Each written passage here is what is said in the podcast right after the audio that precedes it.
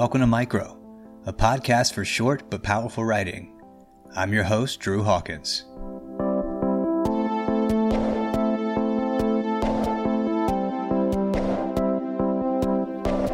This episode is all about perspective. We've got three excellent stories from individual points of view, and they're all a testament to the complexity and power that can be infused in a short piece of writing. This first piece, I think, comes as a welcome apology for many readers of fiction. It's called The Unreliable Narrator Apologizes.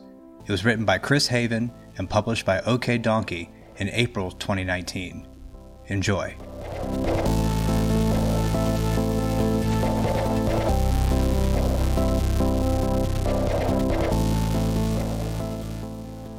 The unreliable narrator apologizes. I never meant to mislead you. I know you are suspicious of surprise endings, and I have done my best to represent all the facts as I knew them. If I told you the sun kissed my face on the day I was born, does it matter if in fact it was cloudy? If you trust me to walk down this path, are you not moving with your own feet? If at the end you no longer believe me, have I not given you something? Something which you did not have previously? It's fair to say that people are fascinated with me, love to study me. This would not be so had I given you merely ordinary knowledge. So dull. Shouldn't everything be a clue? That glance, this gesture? Here, in this mystery that we're in together, shall I be the detective? No, you be the detective. Let's take turns, see what we can find. How will you know the one who loves you, your true calling, the safety, and the danger?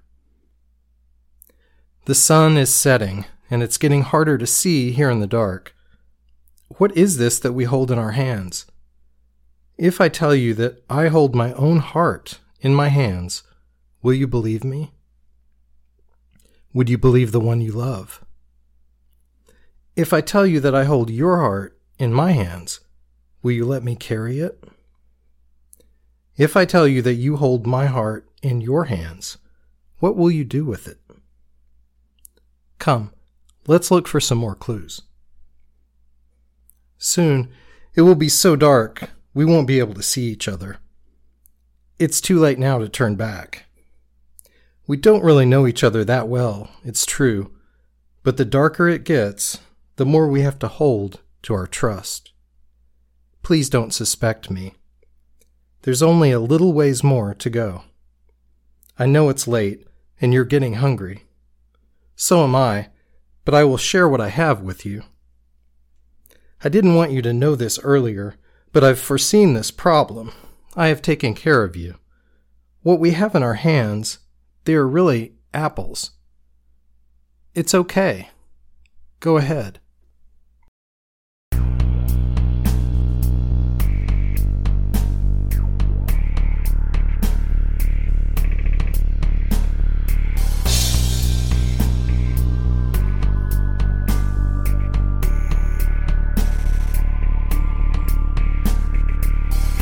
Chris Haven teaches writing at Grand Valley State University in Michigan, and his debut collection of short stories, Nesting Habits of Flightless Birds, was published by Tailwinds Press, and one of his stories was listed in Best American Short Stories 2020. You can find him on Twitter at Chris L. Haven or on his website at chrishavenwriter.com.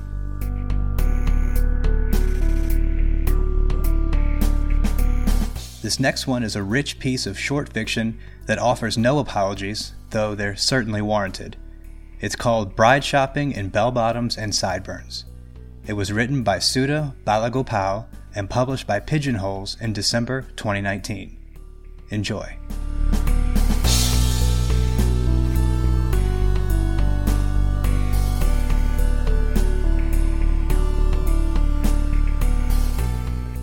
Bride shopping in bell bottoms and sideburns. I move the pupils toward the bridge of my nose, go cross eyed. Not because Ma instructs me to keep my head down. as behooves the prospective daughter in law of a prominent family such as yours, or because I like or dislike what little I can see of you. Your foot wide on the instep with uneven, serrated toenails, and a thick, hairy ankle, above which your bell bottomed pants dance. Or because the song and dance program Chitrahaar is on in the next room, the television set and expense my parents incurred to impress you. And you tap your ugly foot to play back singer Ravi's song as he croons, Tum Anupam Ho, declaring that the recipient of his love is beyond compare. Not because Pa announces I've cooked the snacks, the halwa and the pakoras, while your mother reaches for my hands, turns my baby soft palms up then down, or because she pretend studies the fragrant jasmine string looped around my braid, giving my plait a tug, noting my wince. After which she asks me to offer you the cardamom laced masala chai so she can watch my gait as I walk across the room nor is it because my one second glance at you reveals long hair covering your ears, the sideburns like river deltas on your cheeks, and your cigarette stained lips. It's not even because your mother suggests I could go on a diet or stipulates that I cannot wear high heeled footwear, for then I'd appear taller than you. It's because while your family examines my physical body as if I were a melon in a vendor's cart, you don't say a word, leaving me no choice but to look at your mother cross eyed.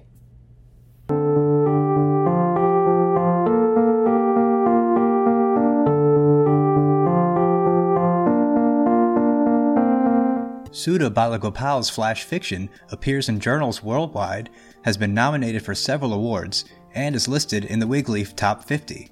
You can find her on Twitter at author Sudha or on her website at sudhabalagopal.com.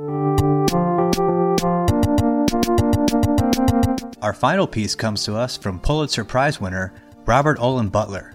He's reading the final Flash story from a book of 62 pieces of Flash titled Severance. Each piece encompasses the final moments of consciousness just after the narrator's head is severed from his body. We thought it'd be fun if he read from his own head's perspective just after being decapitated. So please enjoy.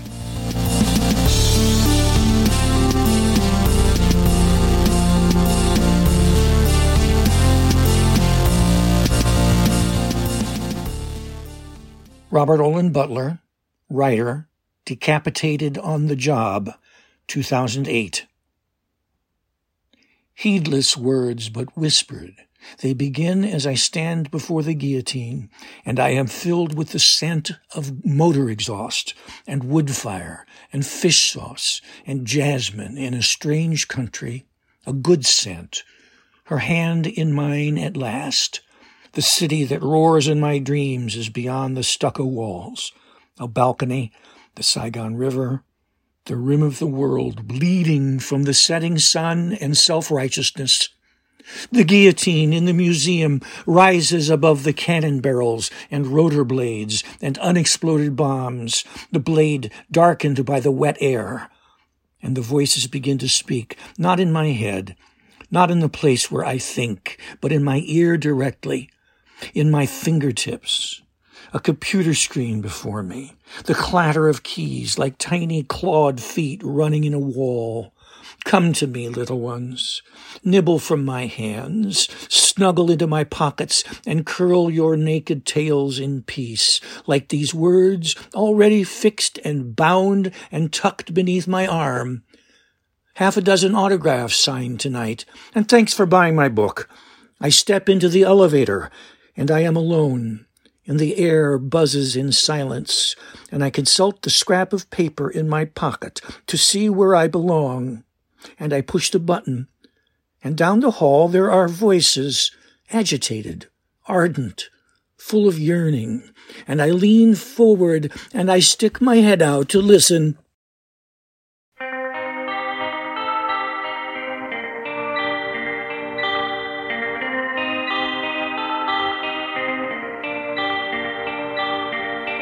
Robert Olen Butler, who won the Pulitzer Prize in Fiction for a book of short stories, loves even shorter stories and has written three books of them, including Severance, full of the last thoughts of recently severed heads.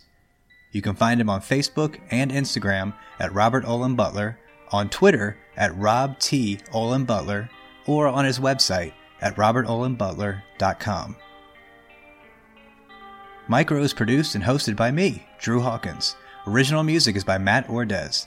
You can find all the information about this episode's writers, their featured work, and the publications where they were published in the show notes. You can subscribe to the show and check out some of our other episodes on Spotify, iTunes, or wherever you listen to podcasts. And if you could leave us a rating and review, we'd really appreciate it. You can also always find our shows at micropodcast.org, and you can follow us on Twitter, Facebook, and Instagram at Podcast Micro. Thanks for listening.